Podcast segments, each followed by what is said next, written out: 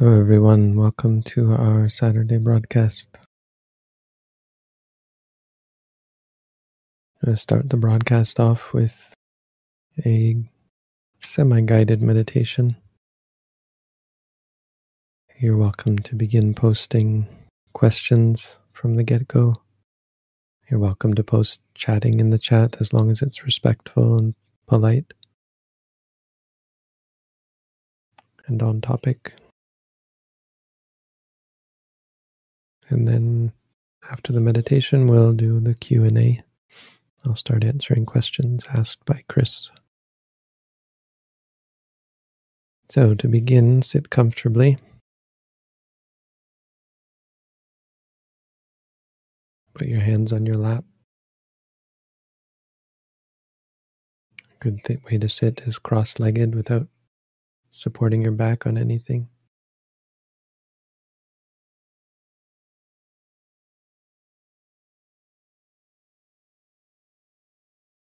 But if you sit in a chair, just make sure you're alert.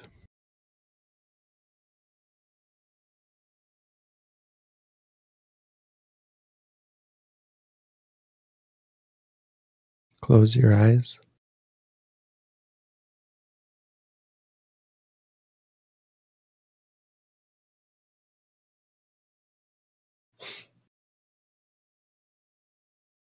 Focus your attention on your stomach. You'll find that the only part of your body that moves is the part that is affected by the in breaths and the out breaths. As you relax, you'll find this is your abdomen rising and falling, expanding and contracting. In English, we call this rising, falling. In other languages, it's something like expanding and contracting, inflating, deflating, and so on. Just trying to be aware of that movement whenever it arises. Just say to yourself, rising, falling,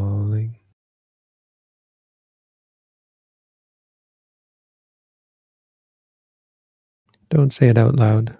Just in your mind, use it as a reminder, a way of keeping your mind focused on the experience, keeping your mind from reacting or getting distracted or extrapolating or anything like that. Keeping your mind focused on the actual experience.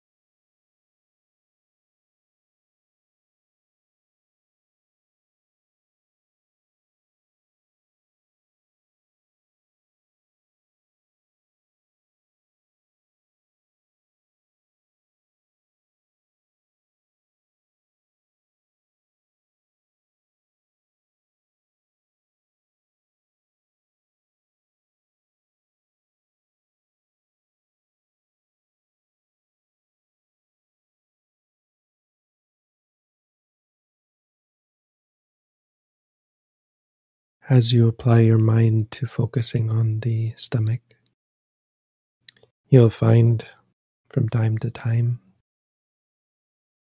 you become distracted.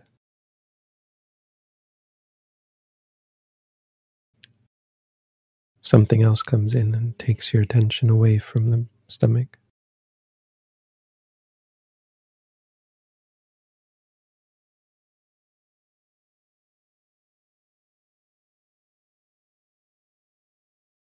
And that's okay. The, the practice of mindfulness allows you to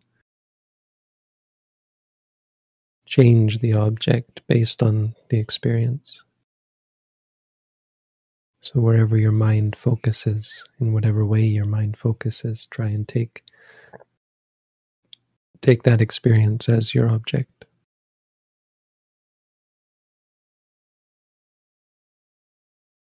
So, if you feel pain or aching or soreness, use that as a meditation object. Say to yourself, pain, pain. If you feel happy, say to yourself, happy, happy.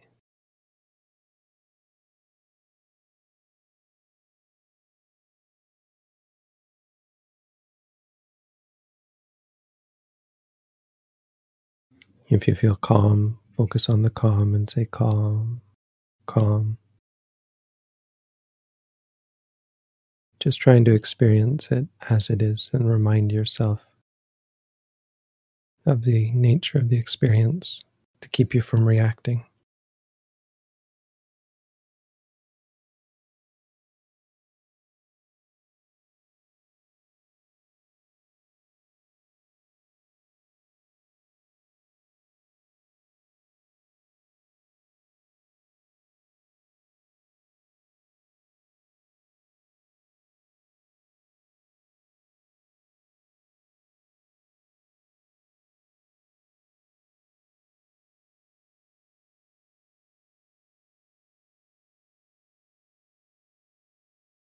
If you're thinking about the past or future, good thoughts, bad thoughts, focus on these thoughts and say to yourself, thinking, thinking.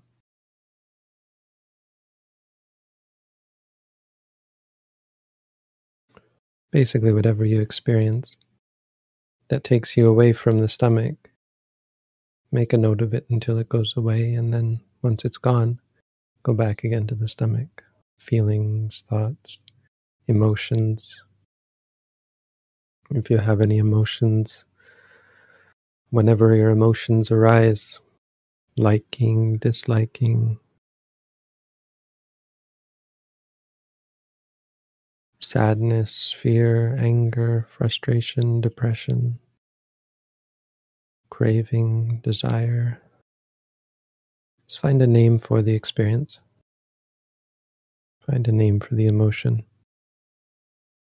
And just repeat it to yourself liking, liking, disliking, disliking, sad, sad, bored, bored, whatever it is. Just use the word as a means of reminding yourself. Reminding yourself of the nature of the experience. Keeping the mind focused on that experience too, so it doesn't get diverted. It doesn't get caught up in the emotion lost in the emotion. Keeping alert, clearly aware of the emotion as it is. Or any other mind state if you feel restless, too much energy, or drowsy, not enough energy. If you feel worried or confused or any doubt, all of these can become an object of meditation.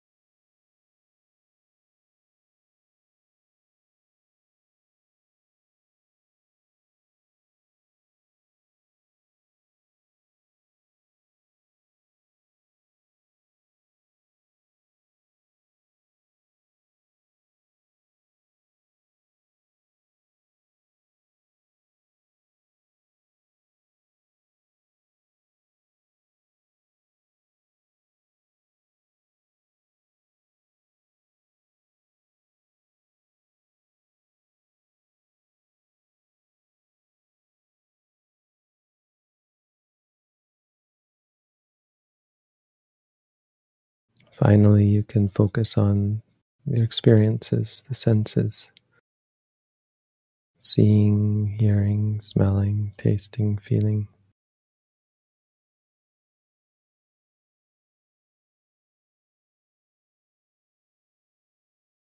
Even with your eyes closed, you might see lights or colors or pictures.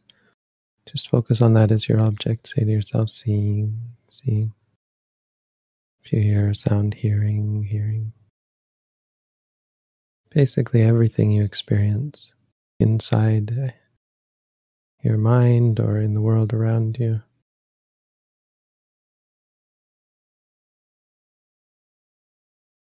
During meditation practice, outside of meditation practice,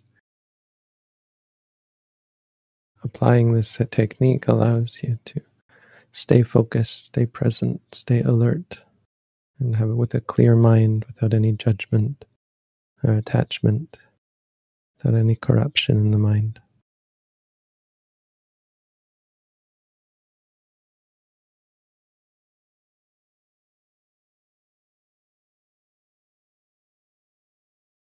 This is the practice of mindfulness.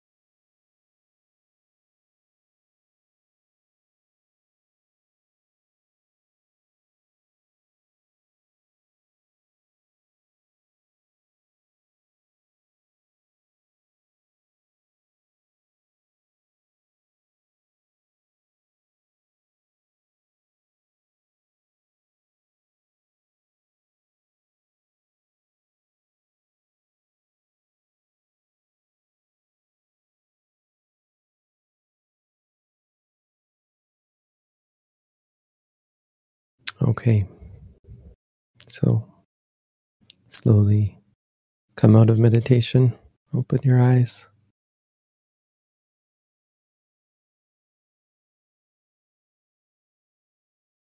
We'll now enter into the question and answer part of the session. So you're welcome to post questions in the chat, and our volunteers will gather them together, and Chris will ask them. I'll try to answer them.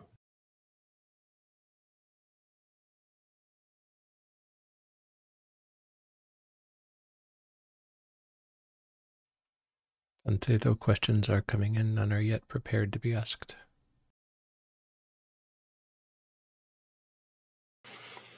Well, if there are no questions, we can just keep practicing. Or after you've asked your question, just keep practicing. I would ask that from now on the chat be reserved to questions only about your meditation practice.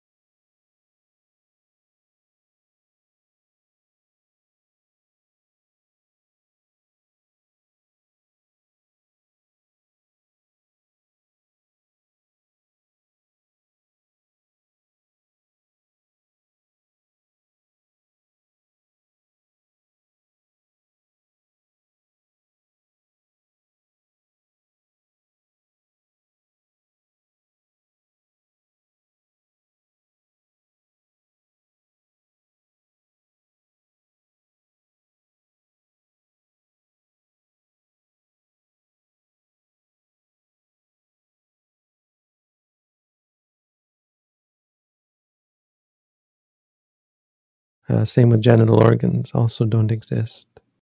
So you're you're you're perceiving this as from a conceptual perspective, and that's from uh, the point of view of mindfulness, or in terms of mindfulness practice.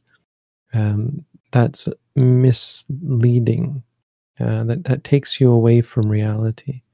So when you feel a feeling, you should note to yourself, feeling, feeling.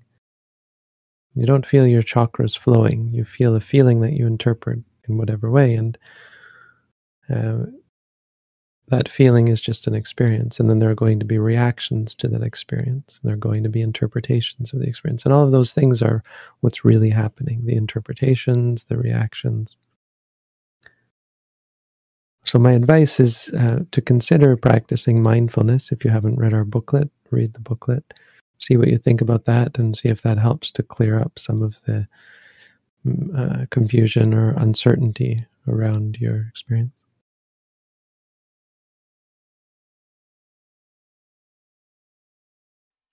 I have a stable meditation practice using the breath as an object. I have read that there is no object meditation, where you rest in awareness itself. Is this superior? Could you explain it?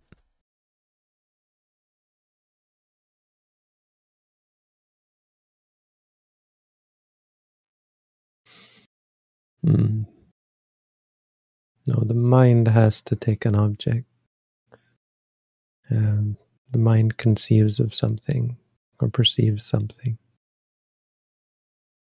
even if that's just a percep- just a mental idea or a mental object. So when you have an awareness, you're there's a awareness of the state of mind. There's an awareness of a state. There's feeling involved whether it be a pleasant feeling, a neutral feeling, or a painful feeling. I'd say probably a neutral feeling. Uh, so no object meditation isn't technically possible.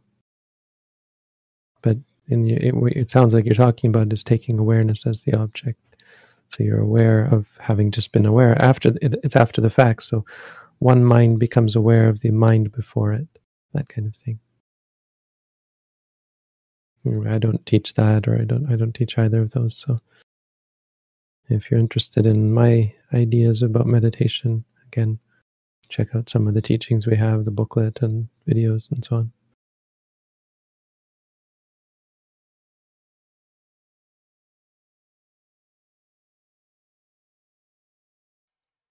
Do we need a relaxation step in Vipassana meditation?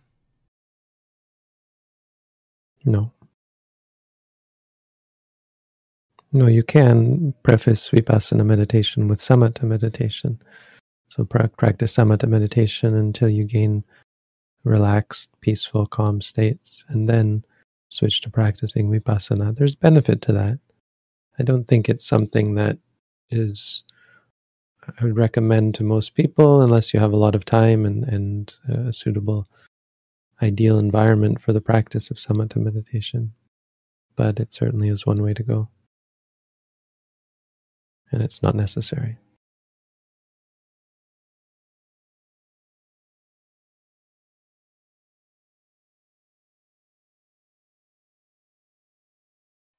How do I get through boredom during meditation? Well, don't see it as something that you have to get through. See it as something that you have to understand, like everything else. So when you experience boredom, take the boredom as an object, trying to be mindful. Create create the memory, the reminder for yourself. Say bored, bored as a reminder to keep you from reacting.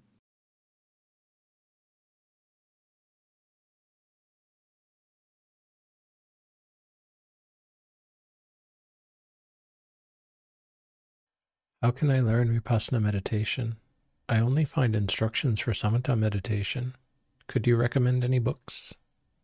Yes, uh, we have a booklet on how to practice. The words we use are mindfulness because technically you don't practice vipassana. It's it's a bit confusing because you hear about mindfulness and vipassana, but the reason is that you don't actually practice vipassana. Vipassana means seeing clearly, and you don't just practice seeing clearly.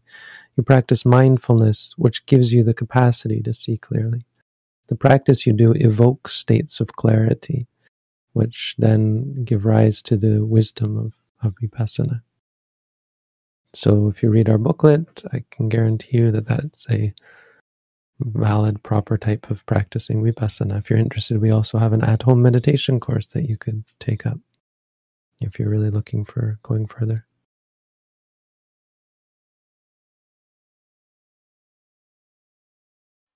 How do you avoid overestimating your practice and thinking you're more advanced than you are?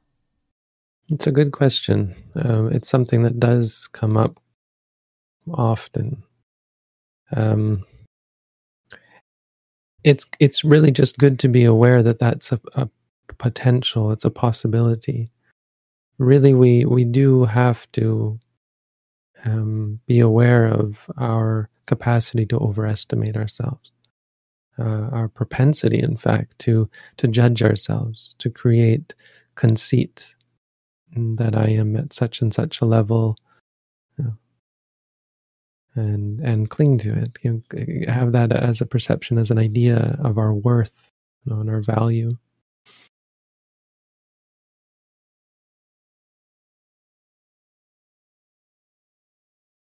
It, it really is just a sign of lack of clarity, a sign of, of the of an impurity and imperfection of one's practice. So the only real answer is to just keep practicing.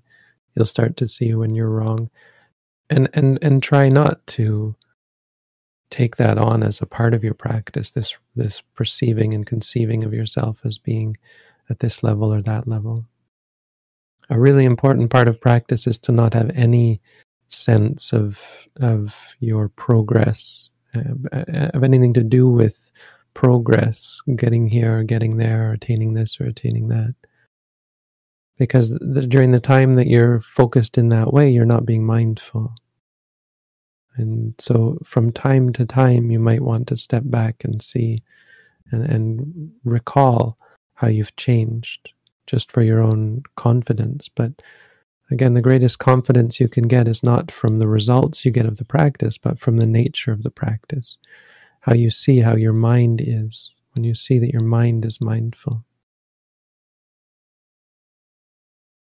Don't cling to anything. Don't cling to results you get. Don't cling to ideas of who you are. There really is no, when there's no mysterious answer, the answer is just to be more mindful and see more clearly.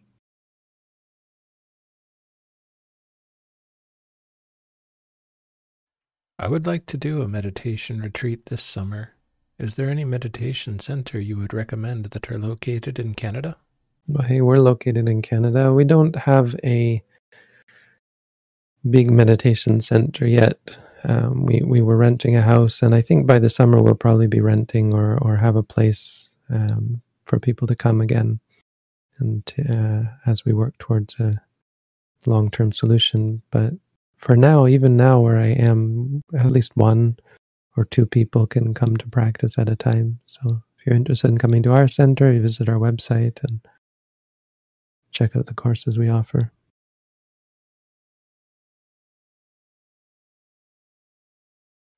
It generally takes 10 to 15 minutes for me to calm down once I start meditating. What is the best type of meditation which can cause calm in the mind?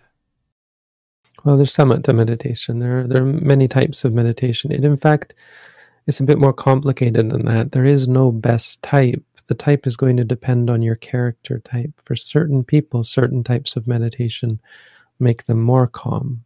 For certain types of people, um, some meditations don't don't make them calm, depending on their character type. The meditations make certain types of people calm, and other people not so calm.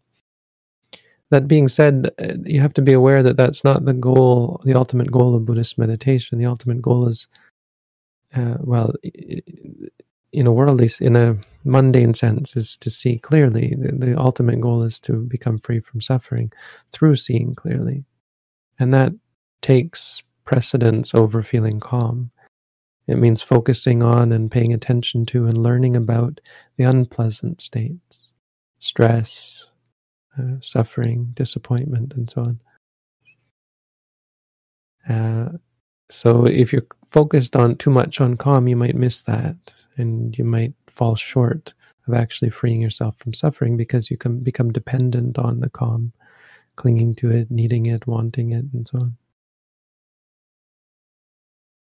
And it's not satisfying because you have to keep working for it.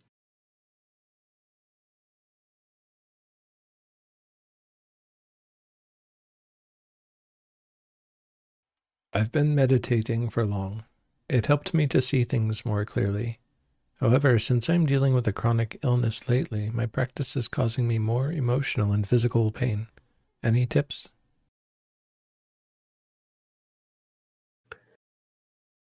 Mm, well, practice shouldn't cause either of those. Um, it can cause some physical pain, but if it's causing intense physical pain, then you might want to adjust your practice. Um, you might want to. You don't have to be too concerned with physical pain. It depends how intense it is, and and whether it's going to cause you an Ill, uh, uh, an injury of some sort.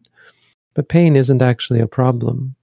Pain is just an experience. The, the problem is we react to the pain. We don't like it. We get upset by it. But practice should never cause you emotional pain.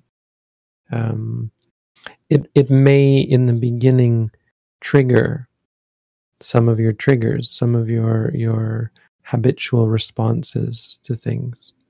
Uh, but the meditation itself isn't doing that. That's just our our propensity, our inclination to uh, to be triggered. You know? And mindfulness is really to work through those triggers, which does involve seeing them, being triggered, and and and learning new ways of of uh, not, reacting that are not being triggered.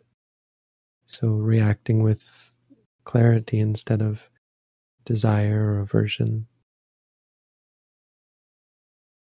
Or, or emotional pain. No, emotional pain is just a reaction and it's habitual. It isn't a uh, inevitability. And so, if you can be mindful of the things that you feel are causing you emotional pain, then the emotional pain won't arise. If you instead react with clarity and mindfulness. That's what the practice is all about. It should never bring you the emotional pain. And of course, the same with physical pain. When you feel the physical pain, just trying to be mindful of it. The clarity will prevent you from suffering from it.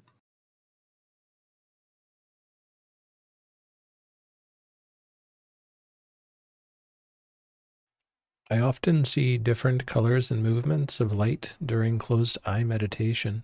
Should I note this as seeing? Yes, absolutely. That's important. It's important simply because it's a common distraction and it's easy to get attached to it, to fall, uh, to get into a pattern of, of liking, enjoying, and, and being pacified by it, such that you get distracted away from being mindful and, and present and objective. So, just like anything else, just note to yourself seeing, seeing until it goes away.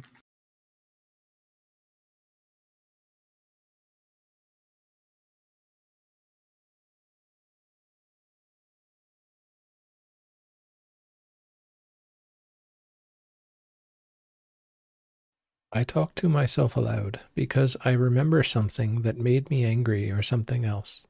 When I become aware of it, should I just do the same thing, noting and saying, talking, talking?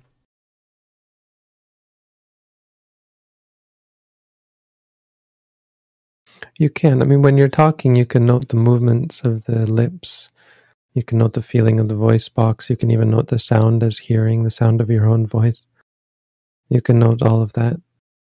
Um, but I, I, would honestly uh, more likely be mindful of what it's your, what you're experiencing because see what happens is you talk for a bit and then you realize that you're talking to yourself. And at that time you're not talking anymore. You should then just say to yourself, you know, angry or or whatever the emotion is, try and be mindful of what's happening.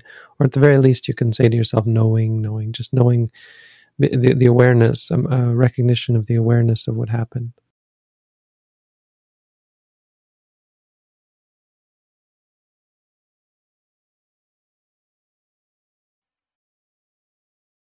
Is it possible to reach deep states of meditation while doing walking meditation? Also, is it important to focus on steps only? What about arm movement and breath while walking?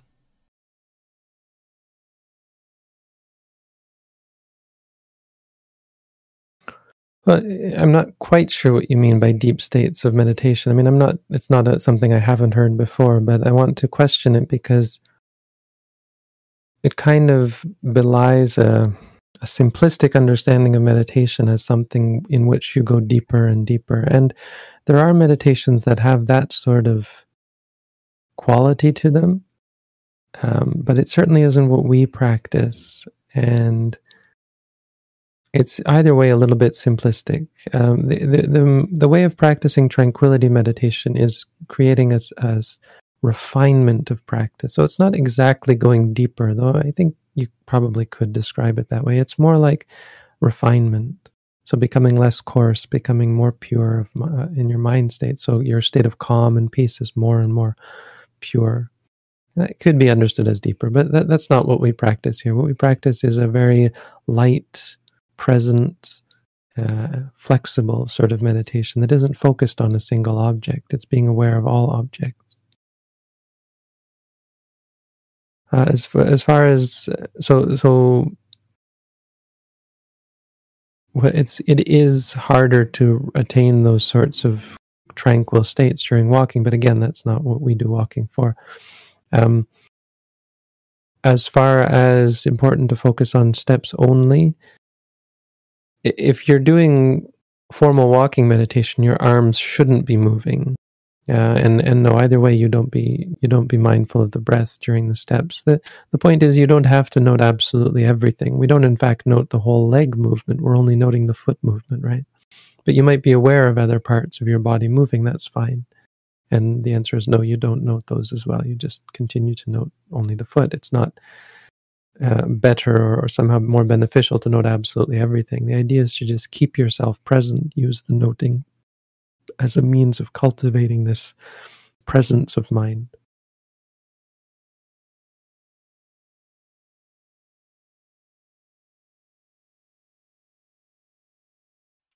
How to deal with oppression when there is no choice but being obliged to do something. I'll try and be mindful. It's an unfortunate state. Um, but it isn't the worst state. Being obliged to do things externally uh, is not the same as being imprisoned internally or being being made to suffer. No. So you can do you can be at peace even when you're obliged uh, externally to do things, and, and also um, you can never technically be obliged to do anything except that which you know is right. So if you know that something's wrong, you're not technically obliged to do it. You, you have you always have a choice. In, in some sense, uh, your choices are much more limited by your mind state. So if you're afraid, if someone is making you afraid, or um, if you're being manipulated out of desire, or so on, that sort of thing.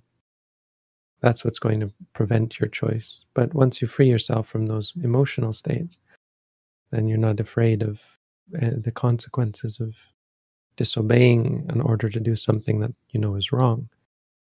And you can be free from suffering. Uh, and, and of course, also having to be free from the suffering that comes from whatever repercussions arise violence or um, deprivation, etc.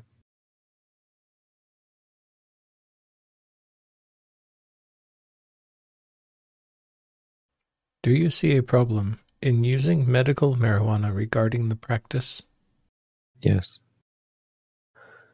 Yes, the reason for use, unless the reason was somehow for epilepsy or something, uh, then you might have an argument.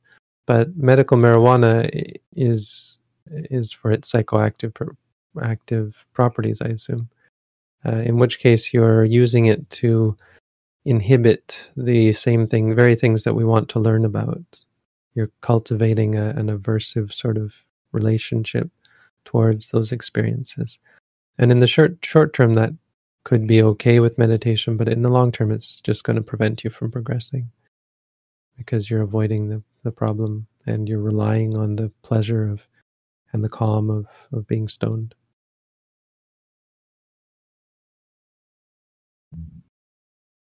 Any suggestions on aiding another on healing their strong emotional reactions that are detrimental to those around them?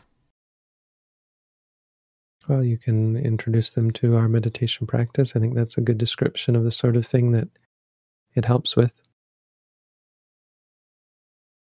Uh, but uh, as always, caution against having expectations on put on other people because you cannot control them and the best you, you you can't really aid them. You can just provide them advice for them to help themselves. Only they can do the healing. You you can be supportive and that's a very important thing but just be clear that that's the most you can do is be supportive and instructive. You can't heal them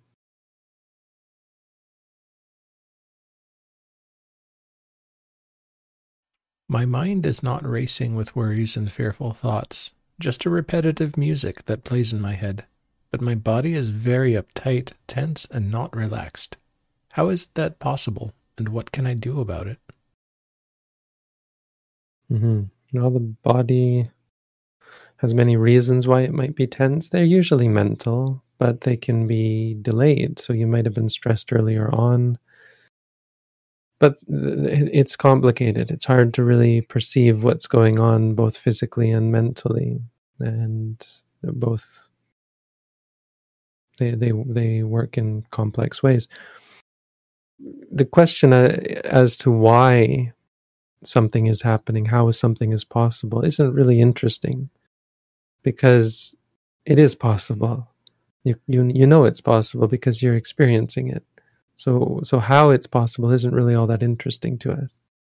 The question of what to do about it is interesting. And it's important, as with everything, as I said again and again, um, to not try to fix things as though they're problems, but try to understand them as though there's something you don't understand, which is the real problem, our lack of understanding. having to ask these questions is a sign of lack of understanding, which is understandable. We we we don't understand ourselves. So both the music and the tension are are are important objects of meditation. You should note hearing, hearing, who knows? Noting that might change your physical state, but that's not our focus. Our focus is on trying to understand what's going on um, and to see it more clearly. So note hearing, hearing, and when you feel tense, say tense, tense. And you'll start to see other things. You'll most likely start to see some stress in the mind, some aversion towards the tension, for example. And you should be noting those as well.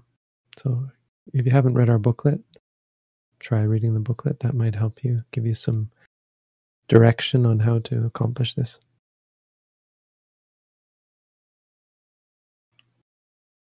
Even when I'm very successful with my noting, I fail to make any connections that are not post fact intellectualizations. Can you elaborate on the mechanism of how noting leads to seeing clearly?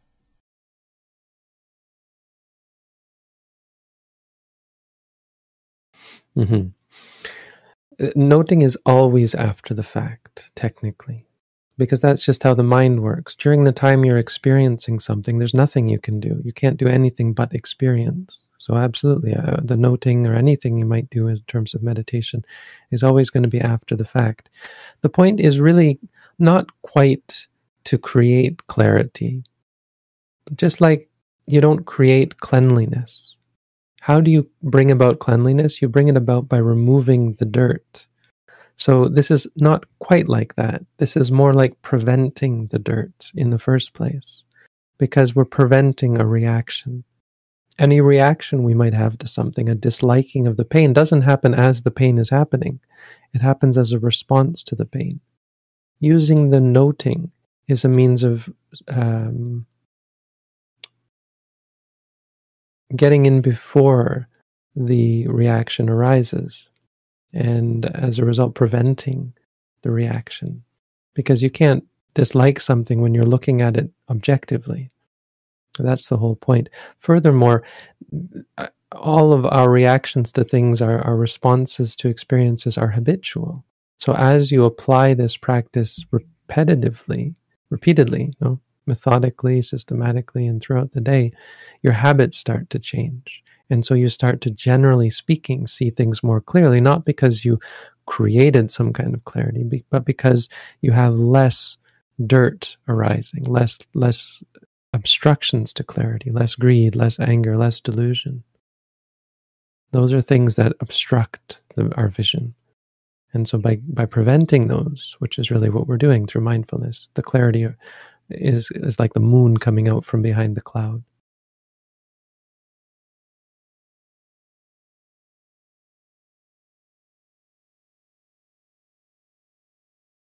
When meditating, I am mindful, but when I don't, I have trouble being mindful all the time. What do you suggest? Having trouble isn't a sign that something's wrong, so there's nothing really to suggest. I mean, except keep going, continue. Having trouble is a sign of, of doing the work. If you were no longer troubled by it, then we'd, be that we'd have a problem because you'd have been, you'd just stop trying, right? So the fact that you're having trouble is a sign that you're trying, and it's a challenging process. I mean that that's not a great answer. I mean that's an important part of the answer, but it's not the most useful thing for you. Um, no, I, I mean it is very useful, but but on top of that, there are things you can do that that are more what you're looking for when you ask this question. Try living a simpler life. Try associating with people who are mindful. There are lots of ways that you can help your practice. Um, just that ultimately, it's not a sign that something's wrong. It's just a sign of your limitations, um, which, which again can be supported by changing your conditions, changing your environment, changing the people you associate with, the work that you do, etc becoming a monk, for example, going and living in the forest, that sort of thing.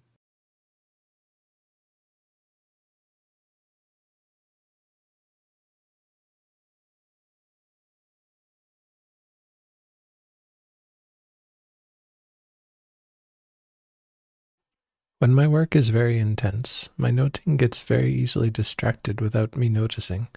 Is there a way to increase concentration for times when I'm preoccupied with lay responsibilities?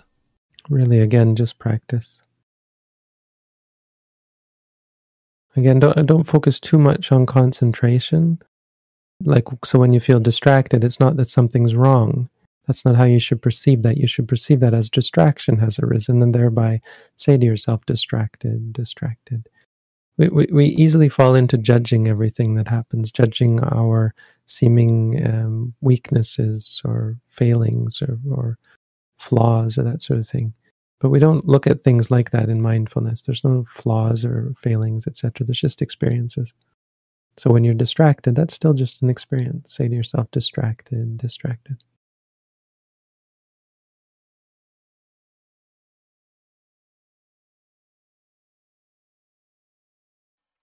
Is it wrong, in your opinion, to follow the Anapanasati Sutta? Or if not wrong per se, is it incomplete? No, I think it's a great sutta. It includes the practice of samatha and vipassana. It's not that it's incomplete; it's just that it's it's very very um, succinct. No, it's not an, an an expanded upon teaching.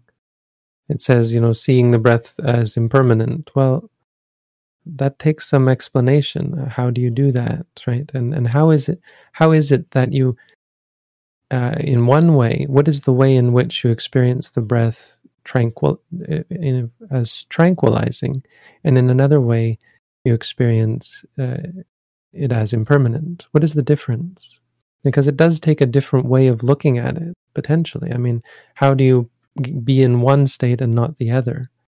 How do you focus your attention on the impermanence and not on the tranquilizing? They're two different types of meditation, technically. Though, yes, they could occur in the same, the same uh, practice, practically speaking. But uh, how we apply our mind is going to determine which uh, way we perceive the breath. So, for example, the way I was teaching at the beginning of this session is much more focused on perceiving the breath as impermanent, so perceiving the experiences related to the breath as impermanent, suffering, and non self. Whereas other ways, like counting the breath or focusing on the breath as a concept, would be much better for calming the mind and, and wouldn't lead so easily to seeing clearly impermanent suffering and non self.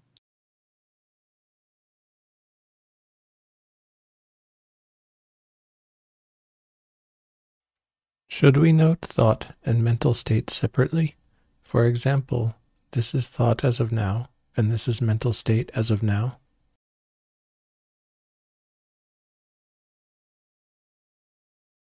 You should note them separately, but I don't understand your example exactly. You should note thought as thinking and mental states as what the mental states are, like liking, disliking, drowsiness, distraction, doubt, and so on. Note them for what they are because they're not they're, they are separate from thought. That is important.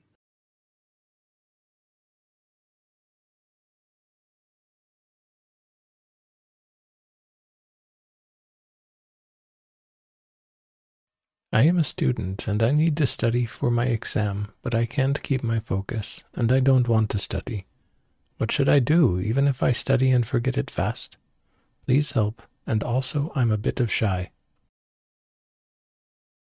Well, absolutely. Read our booklet, get get into that practice, see if it helps you, and if it does, uh, sign up for an at-home meditation course. I mean, things like studying are so much benefited by this practice. I know from experience just how my studies changed through the practice of mindfulness. Um, and and things like shyness as well. Shyness has to do with fear. It has to do with anxiety. And those are things that are majorly benefited by the practice of mindfulness, majorly uh, ameliorated. And mindfulness really helps with them.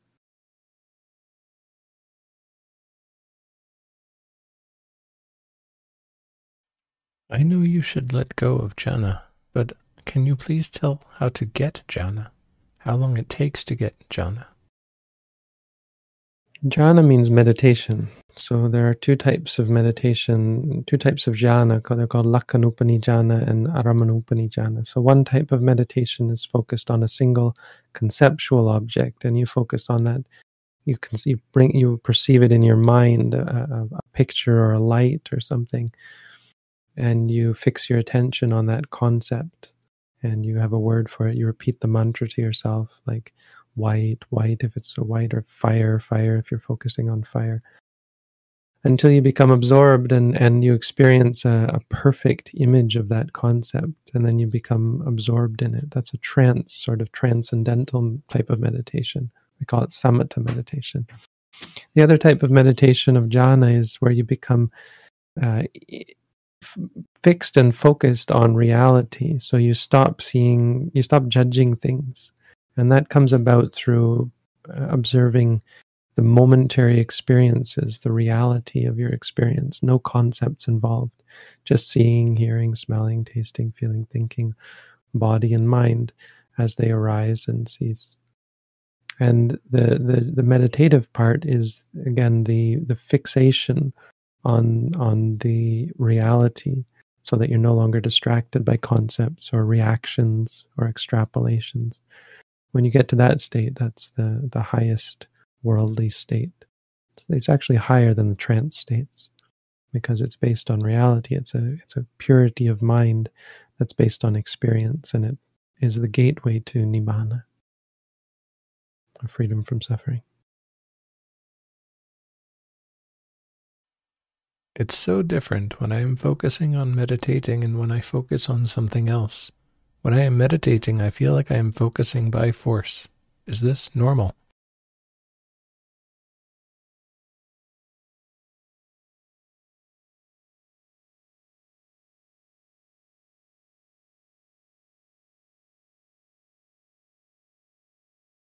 It's normal in the beginning. Uh, it's a sign that you have uh, a, a, controlling personality, which, to be honest, most people do before they begin to practice meditation. So it's an important realization. It's an important part of our growth in the spiritual realm to to see how we try to control things.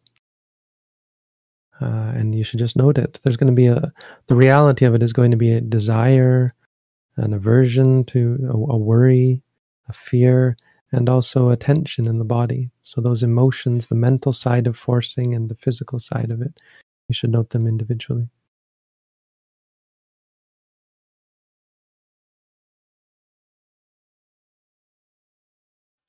Should I note, I am in unpleasant situation, or unpleasant feeling has arisen in me, or this is unpleasant feeling? You should keep it simple. So in English, we would note unpleasant, unpleasant. And, and in fact, unpleasant is a bit misleading because experiences aren't unpleasant, and neither are situations. I mean, situations don't even exist. So something is only perceived as unpleasant because you don't like it, and the reality is the disliking. So I would actually be more inclined to note disliking. But if, for example, you feel pain, then then you would note the pain as as pain, pain, or or else the disliking of it. Yeah, but there really isn't such a thing as an unpleasant situation, even an unpleasant feeling. Again, that would just be pain, and you would note pain. Um, if your if your concern is rather this question is more about grammar because certain other languages have different ways of, of, of saying things that are still just one word but they have different implication, right, in, in the way that you're describing here. Uh, it doesn't really matter, just as long as you you you the, the core of it is the experience. So whether you say I am walking, or you just say walking, or walking is occurring, it doesn't really matter because in many languages, including the Buddha's language, it was one word: I am walking, gacchami, and so that was the word that they would use. In English, we can just say walking. When meditation is carried on for a longer period of time, formal or informal meditation, the mind gets tired and lots of thoughts arise. It becomes hard to see clearly. Is there something I should do? Yeah, note the tired, note the distraction. And being hard to see clearly is not uh, a sign that something's wrong. It's a sign that you are not perfect. And the only way to become more perfect is through more practice. Difficulty is not a sign something's wrong. It's important to remind yourself. Just say to yourself, distracted, distracted. It's a good challenge for you.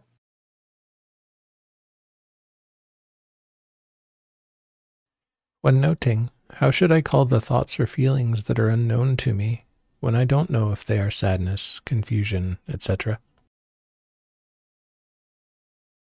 Well, it does take some work to become more competent, more more skilled in in discerning what it is you're experiencing, and that's a, a part of the, uh, the, the skill that we're trying to develop because a clarity of of perception uh, is what allows you to be objective in the first place. It allows you to see things sh- with a sharp perception. This is this without any kind of um, room for misunderstanding or uh, extrapolating or, or, or, preconceiving or so on. So try and, and develop that skill. But if it's just a feeling, you can just note feeling, feeling. Uh, if you are confused, I mean, it sounds like most likely you would then be confused about what you're experiencing. Then, yeah, do you just note confused, confused? Do try to pinpoint what it is you're experiencing. And if you can't, you should note that the confusion, etc., doubt, worry if you're worried about finding the right word or so on.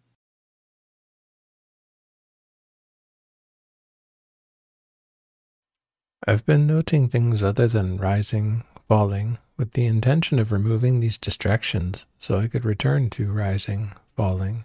I realized this may be wrong practice. Is it?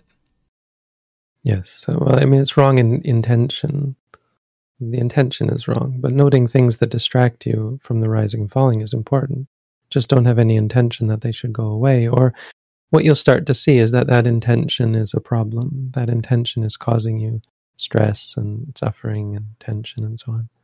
So it's a part of the learning experience. But don't but be clear that your view should not be to remove distractions. You should just be noting the distractions because you're not distracted when you're mindful. So as you say distracted or note whatever it is, you're no longer distracted. You're just not focusing on the stomach, which there's nothing special about the stomach.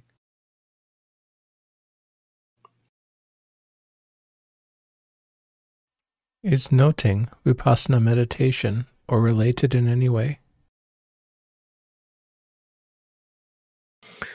Okay, so no. Um, noting as we we tend to call it in modern times is mantra meditation it's the same as mantra meditation in ancient times mantra meditation is just a technique of meditation it isn't actually a type of meditation in terms of being vipassana or being samatha the noting the mantra is a tool that you use noting is just a tool the meditation practice that you do depends on what your object is what is the object of your noting? What is the thing that, that the noting focuses your attention on? What is the thing that the mantra focuses your attention on?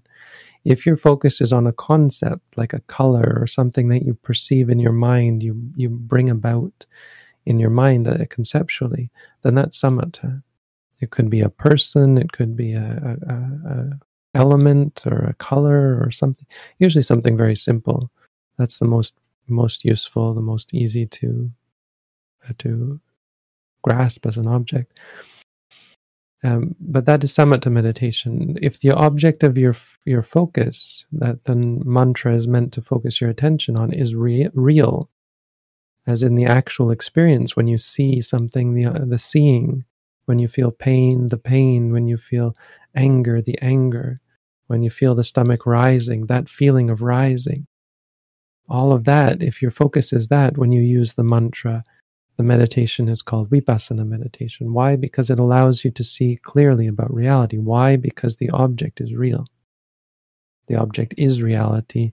It is unsatisfying. It is unpredictable. It is uncontrollable. It doesn't have any entity or selfness to it. It arises and ceases. And so by focusing on it, you see that as the nature of reality. And that allows you to see clearly, to let go, to become free from suffering. Thank you, Bhante. That's all the questions we're prepared to ask today. Thank you. It was in the beginning wasn't even sure if there would be any questions. I think that's the first time we didn't have any questions in the beginning. We got a lot in the end. So thank you all for your questions. Again, if your question didn't get answered, well, you can try asking it again later, but be clear that um, our focus in these sessions is on questions that we ask ourselves a question, a question when we consider a question. The question we ask is whether this question, whether an answer to this question would really help the person asking, whether it would really help them in their practice to see clearly, in their practice of, of the Buddha's teaching. If it doesn't answer, if we can't answer that with a yes, then we put it in a lower tier. Uh, and we put especially lower tier questions that are just out of curiosity, theoretical questions, questions that we really don't think um, benefit the user, benefit the person to hear an answer. Like if they hear an answer, then maybe their curiosity is is pacified. Um, but we are open to asking other types, uh, to answering other types of question. They should just be something that is uh, quite helpful to the person asking. That if they get an answer, it will help them progress in their practice. So mostly related to mindfulness practice. That's our focus. Anyway, good questions, and thank you, Chris and Ulu and uh, Jim, for your help. Rahid for your help, and whoever else was helping us. I uh, wish you all peace, happiness, freedom from suffering. Sadhu. Have a good week. Sadhu.